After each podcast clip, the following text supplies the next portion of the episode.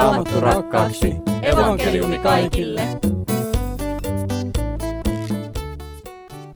Oikein siunattua neljättä adventtipäivää. Joulu on jo lähellä ja saamme Raamattu ohjelmassa, jonka tuottaa Suomen evankelisluterilainen kansanlähetys olla jo hyvin jouluisten tekstien äärellä. Tänään on pyhäpäivä, Herran syntymä on lähellä. Ja täällä studiossa tänään keskustelijoina on Sakari Valkama. Tervetuloa. Kiitos. Olet lähetystyön veteraani pitkään Japanissa tehnyt työtä, mutta olet myös kotimaassa tehnyt työtä. Minkälainen työura sinulla on ollut lähetystyön parissa? Lähetystyön parissa on ollut vuoden 75 lopusta saakka vuoteen 2000 Japanissa ja sitten sen jälkeen on ollut piirijohtajana ja sitten täällä keskustoimistossa, keskustoimistossa aluekoordinaattorina ja nyt olen sitten eläkeläisenä. Sinä olet tehnyt koko työuran Jumalan valtakunnan työtä. Kyllä, ja kansanlähetyksen palveluksessa. Mm. Miltä tuntuu ajatus, että on saanut tällaisen mahdollisuuden, että on saanut olla Herran työssä koko työuran? Vai voiko sitä, kun sinä olet saanut olla, niin voiko sitä edes verrata muuhun? No kyllä tämä vähän erilaista on, kun mä ajattelin aikanaan teologia opiskellessa. Ajat, mä annoin haastattelun sanalehteenkin, kun yksi tuttu teki haastattelu, että mä menen maalle papiksi. Siellä on ihmiset mukavia, mä oon siellä eläkeikään asti. Mulla on punainen tiilitalo, tiilitakka, keinutuoli vieressä ja punainen saappi pihalla ja mä oon siellä eläkeikään asti, mutta vähän toisenlaiseksi tämä nyt muodostui. On ollut mielenkiintoinen ja jännittävä elämä. Mm-hmm. Monia vaiheita. Toinen, joka on varmaan saanut elää myös jännittävästi ja mielenkiintoisesti, ja te molemmat jatkatte jännittävästi ja mielenkiintoisesti, on keskustelija Puukko Vänskä. Tervetuloa. Kiitos. Sinä olet kanssa tehnyt työtä niin kotimaassa, mutta tuolla maailmalla ja Japani, Japani on ollut lähetystyökohteena. Kerrotko hieman vielä tästä sinun taustasta? No vuonna 1974 menimme Sepon ja kahden lapsen kanssa, mieheni Sepon kanssa, Japaniin lähetystyöhön ja tultiin takaisin vuonna 1989. Sitten oltiin Suomessa 14 vuotta ja sitten menimme kahdestaan, kun olimme jo lapset saaneet maailmalle kaikki viisi lasta – mentiin uudestaan ja oltiin sitten seitsemän vuotta vuoteen 2010 asti Japanissa. Että Japanin lähetystyö on kyllä hyvin läheinen, että ainakin puolikas sydämestä on siellä. Ja sitten olin Suomessa työssä ää, kansanlähetyksessä ää, Uudentien palveluksessa. Eläkkeelle jäin Uudentien toimituspäällikön tehtävästä. Kahteen eri otteeseen välissä aika monta vuotta Japanissa työssä. Japani on varmaan muuttunut lähetyskenttänä siinä jollakin lailla ainakin itse kuvittelen, kun olen lukenut Japanin lähetystyön alkuajoista kansanlähetyksessä tapahtunut, niin siellä esimerkiksi koulumaailma oli lapsia, lähetettiin siellä jonnekin kaukaiseen kouluun ja ei ollut tällaisia nykyajan viestimiä. Minkälaista eroa on ollut näissä kahdessa työkaudessa? No periaatteessahan se työ on suunnilleen samanlaista. Tietysti me silloin, kun niin kuin Valkamat ja niin kuin mekin niin aloitettiin ihan pioneerityötä, ettei ollut seurakuntaa ollenkaan mm. vielä. Ja nyt siellä on sitten seurakuntia kansanlähetyksenkin työn tuloksena syntynyt, mikä on hieno asia. No sitten tuosta kommunikaatiosta, että kyllä todella silloin ää, monta vuotta sitten niin ei soiteltu Suomeen, että jos tuli puhelu Suomesta, niin silloin kyllä ajattelin, että nyt on joku kuollut. Mm. Ja nythän sitten ihan päivittäin WhatsAppilla saa kaikkiin yhteyden ja ollaan niin kuin että maailma on sillä lailla kaventunut ja kaikki on lähellä, että siinä mielessä. No sitten se kouluun lähettäminen. Me todella lähetimme sieltä Sikokun saarelta lapset kouluun ja he oli sisäoppilaitoksessa kaksi viikkoa ja sitten tulivat sen jälkeen kotiin ja nythän nykyiset lähetit meillä, niin he asuvat sillä lailla, että lapset voivat päivittäin käydä koulussa, eivät enää siinä se Japanin suomalainen kouluhan on loppunut, että he käyvät nyt kansainvälisiä kouluja siellä, missä asuvat. Onko Sakarilla tähän omaa näkökulmaa? Kyllä se isän sydäntä raasto, kun nuorin poika itkien lähti sille ensimmäiselle koulumatkalle laivalle ja olisin hypännyt mukaan menomatkalle, mutta oli jäänyt lompakkoi henkilöstodistus, niin täytyy vaan lo- yrittää lohduttaa, että isi tulee käymään viikonloppuna. Hmm. Siinä on monenlaisia kipuja ja monenlailla pitänyt Jumalan varaa asettua, niin kuin elämässä yleensäkin joudutaan asettumaan.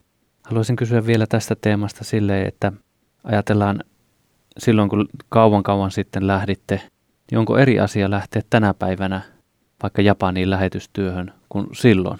Onko nyt vaikka, voiko sanoa, että helpompi? No ei se koskaan sillä lailla helppoa ole, mutta jos ajattelisi, että nyt lähtisi vaikka onkin eläkkeellä, niin se, että tunnet jo kulttuuria jonkin verran, ei voi sanoa, että täysin, ja sitten kielikin on jo melkein hallussa.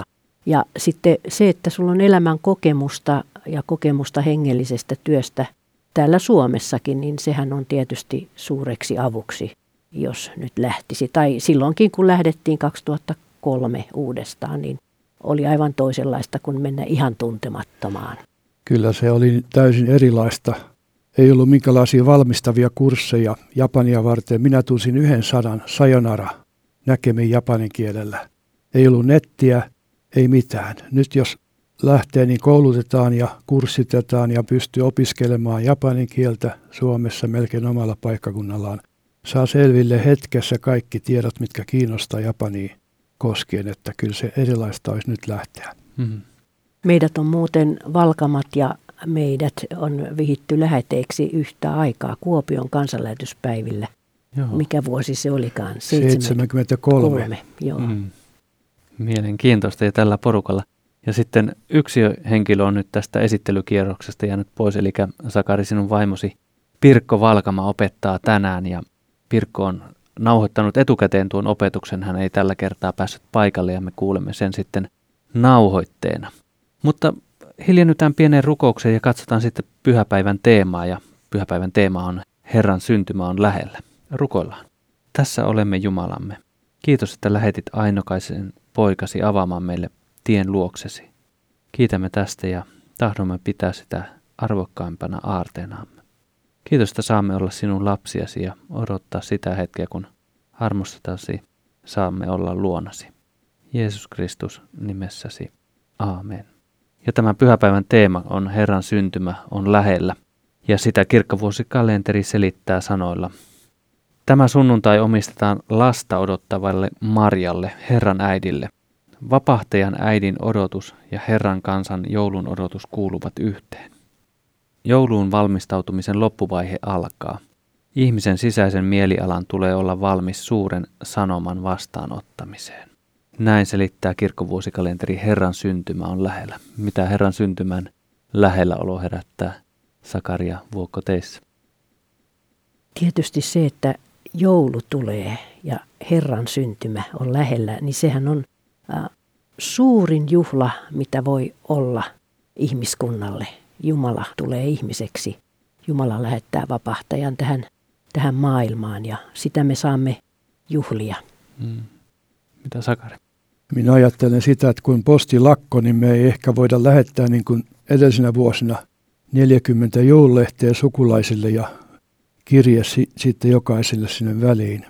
Mutta ehkä täytyy toimittaa muuten henkilökohtaisesti niitä ja sitten toinen asia, että me, meillä on tapana perinteinen, että me kutsumme ennen joulua kerrostelemaan asukkaita meille kahvittelemaan, laulamaan joululauluja, keskustelemme ja siinä sitten haluamme myös evankeliumin välittää heille. Hmm, mielenkiintoista. Millaisia kaikenlaisia jouluasioita ihmiset tekevätkään. Tätä ohjelmaa nauhoitetaan etukäteen ja jos postilakko nyt on jo päättynyt, niin se johtuu siitä, että silloin kun tätä ohjelmaa nauhoitettiin, niin oli postilakko menossa. Mutta jatketaan tästä pyhäpäivän tekstiin, joka on talletettuna Matteuksen evankeliumiin ensimmäiseen lukuun ja 18 aina tuonne 24 jakeeseen. Ja Vuokko, luetko sinä sen meille? Jeesuksen Kristuksen syntymä tapahtui näin. Maria, Jeesuksen äiti, oli kihlattu Joosefille. Ennen kuin heidän liittonsa oli vahvistettu, kävi ilmi, että Maria, pyhän hengen vaikutuksesta, oli raskaana. Joosef oli lakia kunnioittava mies, mutta ei halunnut häpäistä kihlattuaan julkisesti. Hän aikoi purkaa avioliittosopimuksen kaikessa hiljaisuudessa. Kun Joosef ajatteli tätä, hänelle ilmestyi yöllä unessa Herran enkeli, joka sanoi, Joosef, Daavidin poika, älä pelkää ottaa Mariaa vaimoksesi. Se, mikä hänessä on siinnyt, on lähtöisin pyhästä hengestä. Hän synnyttää pojan, ja sinun tulee antaa pojalle nimeksi Jeesus, sillä hän pelastaa kansansa sen synneistä. Tämä kaikki tapahtui, jotta kävisi toteen, mitä Herra on profeetan suulla ilmoittanut.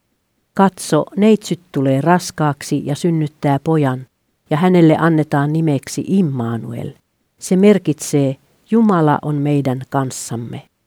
Unesta herättyään Joosef teki niin kuin Herran enkeli oli käskenyt ja otti Marian vaimokseen. Hän ei kuitenkaan koskenut vaimoonsa ennen kuin tämä oli synnyttänyt pojan. Joosef antoi pojalle nimen Jeesus.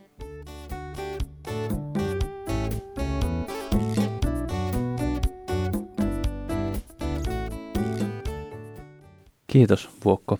Tämä on siis päivän evankeliumiteksti ja löytyy Matteuksen evankeliumin ensimmäistä luvusta. Menemme opetuksen pariin musiikkin kuljettamana ja Jakaranda esittää jouluisen kappaleen Mä kanssa paimenten. Jakaranda esitti kappaleen Mä kanssa paimenten ja näin olemme sitten Raamattu Pufeessa päässeet opetuksen pariin ja meitä opettaa raamattukouluttaja Pirkko Valkama ja tällä kertaa tuo Pirkon opetus, joka päivän evankeliumitekstiin Matteuksen ensimmäiseen lukuun 18-24 jakeisiin pohjautuu, niin tulee tallenteena Pirkko on aiemmin käynyt nauhoittamassa tämän opetuksen ja nyt me kuuntelemme sen. Päivän teksti kertoo jotakin siitä, millaisen miehen Jumala valitsi Jeesuksen kasvatusisäksi. Emme tiedä, milloin ja keneltä Joosef sai tietää Marian raskaudesta. Voimme vain kuvitella, millainen isku se oli Joosefille. Tuohon aikaan juutalaisuudessa kihlaus oli luja sukujen välillä solmittu liitto. Kihlattuja pidettiin toisilleen kuuluvina, jopa niin, että jos toinen osapuoli kuoli, toista pidettiin leskenä. Joosef oletti ilman muuta, että joko Maria oli ollut uskoton tai sitten hänet oli raiskattu. Suuttumuksestaan ja kivustaan huolimatta Joosef ei halunnut pahentaa Marian tilannetta. Alkutekstissä sanotaan, että Joosef oli hurskas mies eikä tahtonut häpäistä kihlattuaan. Joosef eli läheisessä yhteydessä Jumalaan.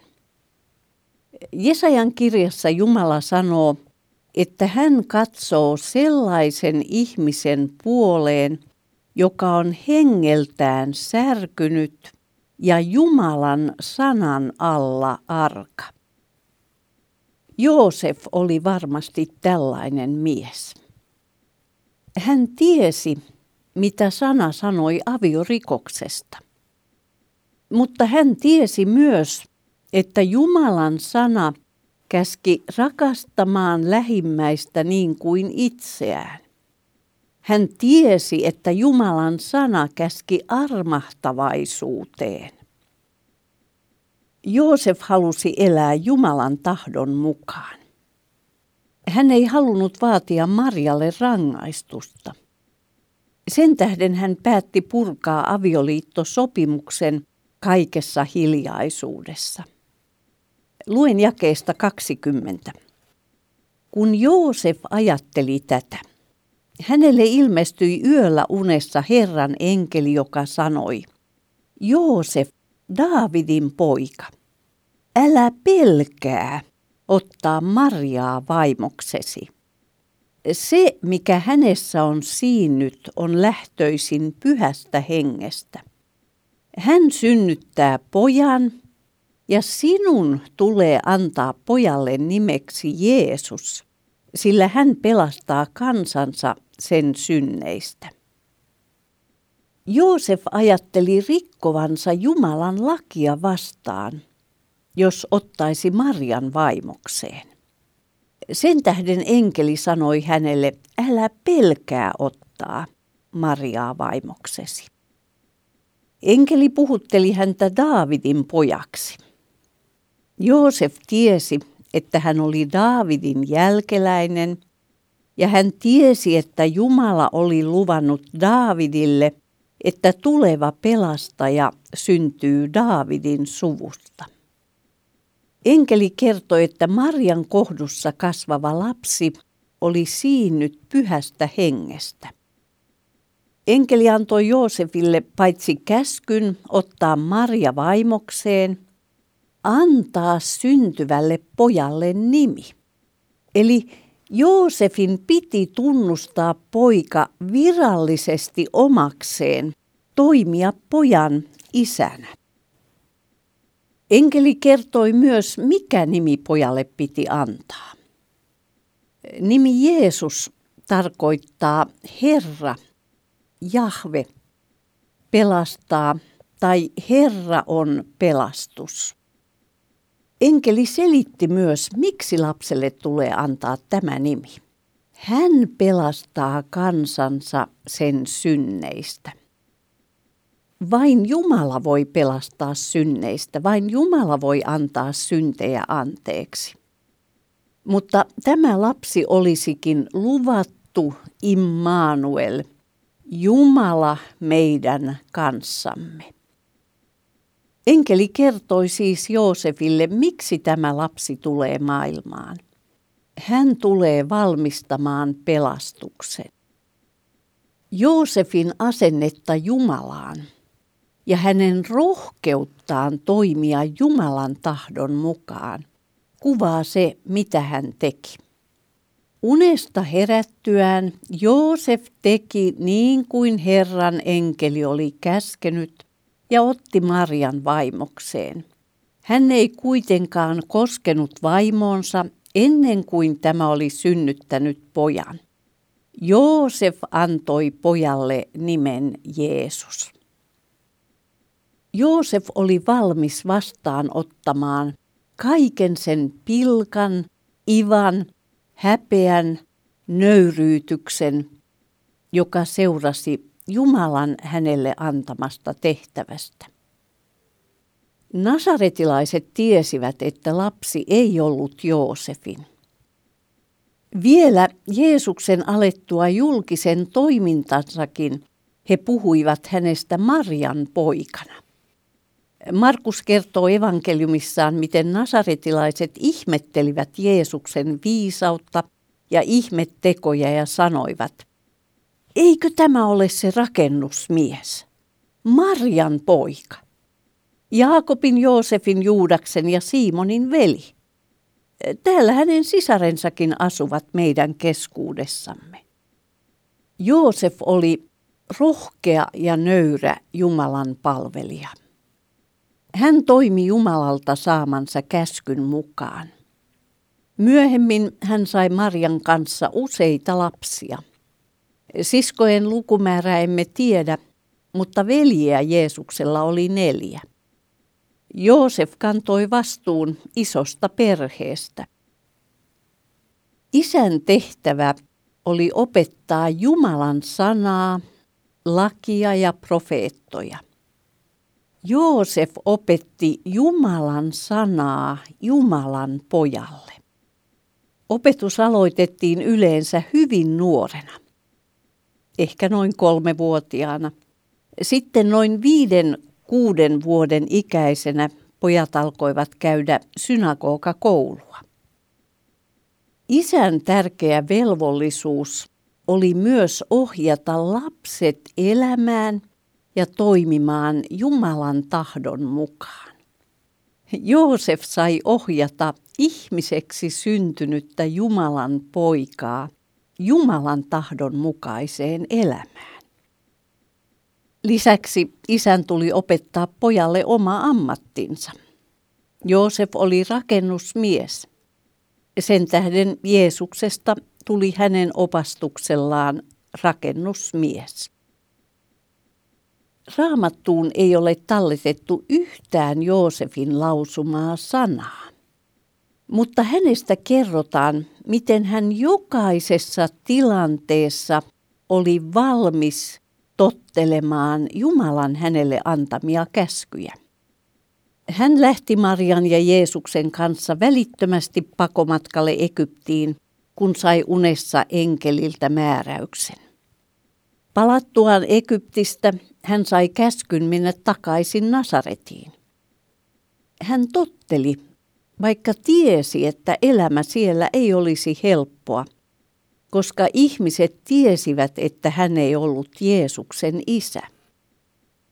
Hän oli valmis kantamaan häpeää ja huolehtimaan Jumalan hänelle antamasta tehtävästä. Miikan kirjan luvussa kuusi Jumala sanoo, Sinulle ihminen on ilmoitettu, mikä on hyvää. Vain tätä Herra sinulta odottaa. Tee sitä, mikä on oikein. Osoita rakkautta ja hyvyyttä ja vaella valvoen Jumalaasi kuunnellen. Ymmärtääkseni nämä sanat kuvaavat hyvin sekä Jeesuksen kasvatusisää Joosefia että myös Marjaa, jonka Jumala valitsi synnyttämään Jeesuksen. Monesti näin joulun aikaan pohditaan neitseestä syntymisen ihmettä. Mutta meidän on hyvä muistaa, että joulun suuri ihme ei ole neitseestä syntyminen. Se on pieni ihme sen rinnalla, että Jumala syntyi meidän kaltaiseksemme ihmiseksi. Eikö Jumala, joka on luonut maailman kaikkeuden, eikö Jumala, joka on luonut ihmisen lisääntymissysteemin, voi syntyä vaikka neitseestä? Jos uskomme siihen, että Jumala on tullut lihaksi, luulisi, ettei ole mitään vaikeutta uskoa raamatun kertomukseen siitä, miten hän syntyi. Ja jos me ymmärrämme ja uskomme sen, että Jumala tuli ihmiseksi ja eli ihmisenä täällä ajassa, niin kaikki se, mitä Uudessa testamentissa on hänestä kerrottu, tuntuu itsestään selvältä. Jos Jumala tuli lihaksi, niin hänelle, joka oli sanalla luonut kaiken, tuskin oli vaikeaa esimerkiksi herättää Lasarus kuolleista. Ja jos tämä ihmiseksi syntynyt Jumala otti syntimme puhtaaseen ruumiiseensa ja kuoli, tuon kuoleman merkityksen täytyy olla valtava. Ja sitähän se onkin. Ja ylösnousemuskin selittyy sillä, kuka hän on. Onhan mieletöntä edes ajatella, että kaiken elämän lähde ei voittaisi kuolemaa. Raamattu painottaa meille, että Jumalan ihmiseksi tuloon ensimmäisenä jouluna tapahtuneeseen ihmeeseen oli vain yksi syy. Hän tuli pelastamaan maailmaa. Luen Jeesuksen sanat Johanneksen evankeliumin luvusta kolme jakeesta 17. Ei Jumala lähettänyt poikaansa maailmaan sitä tuomitsemaan, vaan pelastamaan sen. Sitä, joka uskoo häneen, ei tuomita, mutta se, joka ei usko, on jo tuomittu, koska hän ei uskonut Jumalan ainoaan poikaan. Kiitos Pirkolle tästä opetuksesta. Meitä siis opetti raamattukouluttaja teologian maisteri Pirkko Valkama ja Pirkon opetus oli etukäteen nauhoitettuna tähän ohjelmaan valmiina ja täällä studiossa meitä on paikalla Vuokko Vänskä ja Sakari Valkama. Ja seuraavan musiikkikappaleen myötä menemme sitten keskustelun pariin ja, ja musiikkina saamme kuulla, kun Johanna Arnio esittää kappaleen Enkelten laulu.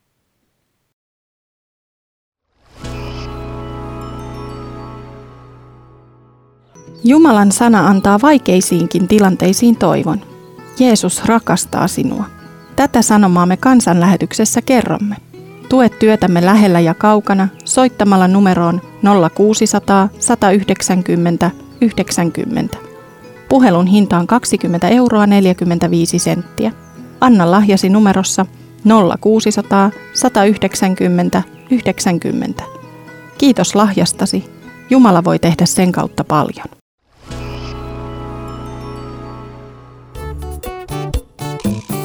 Raamattu rakkaaksi. Evankeliumi kaikille. Johanna Arnio esitti kappaleen Enkelten laulu ja näin olemme jouluisessa Raamattu-buffeessa sitten keskustelun parissa. Raamattu-buffeen tuottaa Suomen evankelis-luterilainen kansanlähetys ja minun nimeni on Veijo Olli. Ja nyt Vuokko Vänskä ja Sakari Valkama pääsette keskustelemaan, millaisissa ajatuksissa Pirkon opetuksen ja pyhäpäivän tekstin ja teeman jälkeen olette. Vuokko. No tässä tekstissä ei puhuttukaan niin paljon Marjasta, kun puhuttiinkin Joosefista. Ja tässä Pirkko oikein selkeästi toi esiin tätä Joosefin osuutta jouluevankeliumissa. Kun hän sanoi, että päivän teksti kertoo jotakin siitä, millaisen miehen Jumala valitsi Jeesuksen kasvatusisäksi. Ja siinä oli monta hienoa piirrettä, mitä hän sanoi. Hmm. Eikä Sakari.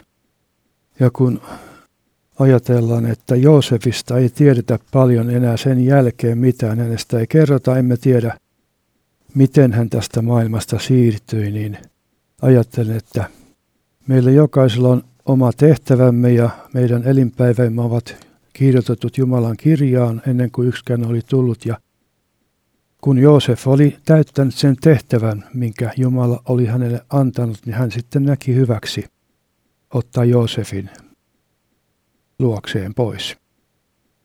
Toinen mielenkiintoinen asia on tässä, että kuten Pirkko opetti, niin raamattuun ei ole talletettu yhtään Joosefin lausumaa sanaa, mutta hänestä kerrotaan se, miten hän jokaisessa tilanteessa oli valmis tottelemaan Jumalan hänelle antamia käskyjä. Tässä on mies, joka toimi. Useinhan sanotaan, että, että miehet ei niinkään puhumalla osoita sitä rakkautta, mutta toiminnalla ja Ehkäpä tässä Joosef on juuri tällaisen miehen oikein perikuva. Minusta hän on oikein hieno isän esikuva myöskin. Hän oli suurena tukena Marjalle ja johon Maria saattoi luottaa. Ja hän hoiti sen oman osuutensa tässä kasvatun, kasvatusisän tehtävässä. Ja hänellä oli myöskin varmaan todella vaikea tehtävä, koska hän joutui kantamaan sen häpeän, minkä hän sai tästä Jumalalta saadusta tehtävästä. Siitä ei tullut hänelle kunniaa, mutta varmaan pilkkaa, ivaa ja nöyryytystä, niin kuin Pirkko tuossa opetti. On mielenkiintoista, että tässä luvussa peräti neljä kertaa enkeli, Herran enkeli ilmestyi Joosefille unessa. Marjalle enkeli ilmestyi silmin nähtävällä tavalla, mutta Joosefille peräti neljä kertaa unessa. Ja meillä, meidän ei ole tarve saada Jumalalta ilmoitusta unessa, vaan meillä on jo Jumalan sana kirjoitettuna myös uuteen testamenttiin ja evankeliumeihin, joten voimme luottaa niihin. Näissä unissahan enkeli antoi suoria ohjeita Joosefille ja rohkasi häntä ottamaan Marian vaimoksi. Mutta ei vain sitä, vaan enkeli todella kertoi, kuka tämä lapsi tulee olemaan, kuka tämä lapsi on ja käski Joosefin antaa hänelle myöskin nimen Jeesus, joka on myöskin hyvin merkittävä asia. Ja sitten se, että varmaan Tietysti Joosef tiesi, hänkin oli varmaan niitä, jotka odottivat Messiasta ja, ja hän tiesi vanhasta testamentista suunnilleen, mitä, mitä tämä enkelin viesti tarkoitti. Joosef tosiaan eli läheisessä yhteydessä Jumalaan, niin kuin Pirkko opetti ja ollaan saatu nyt kuulla, että kun Jumala puhui hänelle, niin hän otti ja toimi sen mukaan tulee mieleen, että tässä on jonkin näköistä tervettä Jumalan pelkoa. Mitä Jumalan pelkoa meidän pitäisi kokea? Lutheran puhuu siitä, että meidän tulisi peljätä ja rakastaa Jumalaa. Että siihen kuuluu molemmat yhtä aikaa. Jumalan pelkohan on, äh, se ei ole vain niin sellaista rangaistuksen pelkoa, vaan ymmärtäisin, että siinä on sellaista kunnioitusta ja oman, meidän oman ihmisen aseman ymmärtämistä, että minä olen ihminen, Jumala on Jumala häntä tulee totella ja kunnioittaa ja myöskin rakastaa. Siihen liittyy myös se, mitä vanha testamentti sanoi, että Herran pelko on pahaa vihaamista. Että meille tulee samanlainen asenne syntiä kohtaan. Pahan vihaaminen samalla kun me rakastamme Jumalaa. Ihan totta ja sitten myöskin sananlaskuissahan on, että Herran pelko on viisauden alku. Eli tässä, näissä tämä pelko on niin kuin positiivisessa mielessä. Usein tästä asiasta opetettiin Japanissakin, kun siellä pidettiin katekismuskoulua, eli kastekoulua. Ja, ja jokaisen käskyn jälkeen hän Luther selittää tätä pelkäämistä ja rakastamista. Meidän tulee pelätä ja rakastaa Jumalaa. Tähän äskeiseen ehkä liittyy myös se sanan kehotus, että vihastukaa, mutta älkää syntiä tehkö. Ehkä se pahan vihaaminen sillä tavalla vaikuttaa meissä jotakin, kun me vihastumme pahasta, mutta se vaikuttaa myönteistä käyttäytymistä ja ajattelua. Paljon nyt ollaan katsottu joulun tekstiä Joosefista käsin ja tuossa päivän tekstissä on tämä profeetan sanat, mitä Herra on profeetan suulla ilmoittanut ja siellä puhutaan, katso, neitsyt tulee raskaaksi ja synnyttää pojan ja hänelle annetaan nimeksi Immanuel. Se merkitsee Jumala on meidän kanssamme. Joulun suuri sanoma on tässä kerrottuna etukäteen. Palataan tähän teemaan. Jumala tulee ihmiseksi jouluna. Todellakin äh, neitsyt tulee raskaaksi. Tässähän tulee tämä neitseestä syntymisen ihme, mikä me joka pyhä tunnustamme ja uskomme, äh, uskon tunnustuksessa myöskin lausumme sen – ja sitten tämä on minusta todella ihana asia, tämä Immanuel. Jumala on meidän kanssamme. Jumala syntyi pieneksi ihmiseksi. Hän on meidän kanssamme joka päivä. Kuningas Salomo temppelivihkimisjuhlassa lausui, että katso taivaisiin ja taivasten taivaisiin sinä et mahdu. Että todella on maailmankaikkeuden suurin ihme, että ihme, että ääretön syntyy äärettömäksi pieneksi lapseksi seimeen. Jumaluus asuu pienessä lapsessa. Japanissa ihmiset ajattelevat, että joulu on joulupukin syntymäpäivä. Ja eräs pyhäkoulupoika kysyi, kun pääsiäinen lähestyi, hän kysyi, onko joulupukki se ylösnoussut Jeesus. Että Japanissa ei tunneta Jeesusta. Ja tässä yhteydessä tulee mulle mieleen se, että mistä, mistä opetuslapset tunnistivat ylösnousseen Jeesuksen. Kun hän oli kuollut ja sitten nousi ylös. Ensin luulivat näkevänsä hengen, mutta sitten se, mikä sai heidät tunnistamaan Jeesuksen, oli se, että Jeesus näytti heille kätensä ja kylkensä. He näkivät Jeesuksen haavat, tunnistivat hänet Messiaksi, joka kärsi ristillä ja kuoli heidän syntiensä puolestaan, sovitti heidät. Et se on se tärkeä asia, mistä me tunnistamme nykyään julistuksesta ja tässä maailmassa Jeesuksen, että on kyseessä Jeesus, kun puhutaan rististä ja hänen haavoistaan, joiden kautta me, me olemme sovitetut.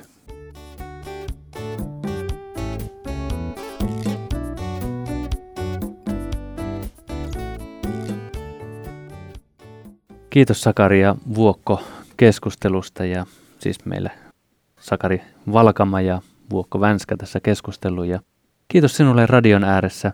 Näin käymme päättelemään tätä joulun alusen raamattu ja ajattelin, että Sakari, voisitko sinä rukoilla meidän jokaisen joulun puolesta? Toiset joutuu viettää yksin ja toiset saavat viettää perhekuntineen ja sitten on maailman äärissä ihmisiä, jotka eivät edes tiedä joulun sanomasta, vapahtajasta, Jeesuksesta, Kristuksesta, mitä? Rukoilisitko? Rukoillaan. Kiitos Jeesus siitä, että sinä kerran tulit ihmiseksi, elit ihmisen elämän, väsyit, tulit janoiseksi, koit ihmisten vastustuksen ja synnin voiman ihmisten taholta.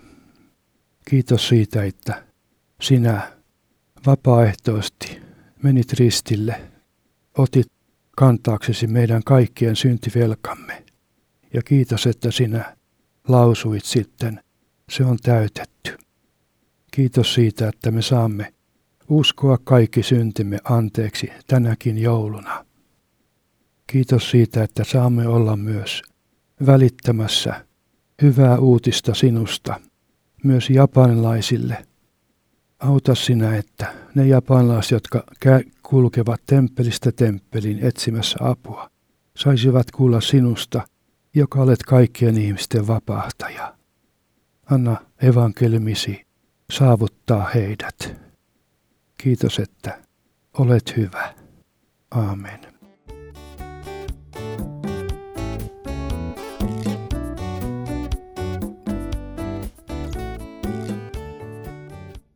Kiitos Sakari tästä rukouksesta ja kiitos sinulle radion ääressä. Näin olemme viettäneet 45 minuuttia Jumalan sanan ääressä ja uskon, että Jumalan sana ei tyhjänä palaa ja sillä on annettavaa sinunkin päiväsi ja myös sinun läheistesi päivään. Voit jakaa tämän ohjelman avaimia.net osoitteesta ystävällesi, jolle ajattelet, että olisi hyvä saada tämä kuuluviin. Ja kun tuolta avaimia.net osoitteesta on saanut seurata kansanlähetyksen Jumalan palveluksia Ryttylästä meidän lähetyskeskuksestamme, niin ne ovat joulutauolla ja jatkuvat sitten 12. päivä ensimmäistä, eli muutaman viikon tauko on siinä. Ja tuosta Japanikeräyksestä, josta on ollut silloin tällöin puhetta, saat lisätietoja kansanlähetys.fi ja tuolta kansanlähetys.fi-sivulta voit antaa myös joululahjan lähetystyölle. Ole siunattu, anna raamatun sanan vaikuttaa ja toteutua tekoina sinun elämässäsi. Ensi viikolla jatketaan kuulemisiin.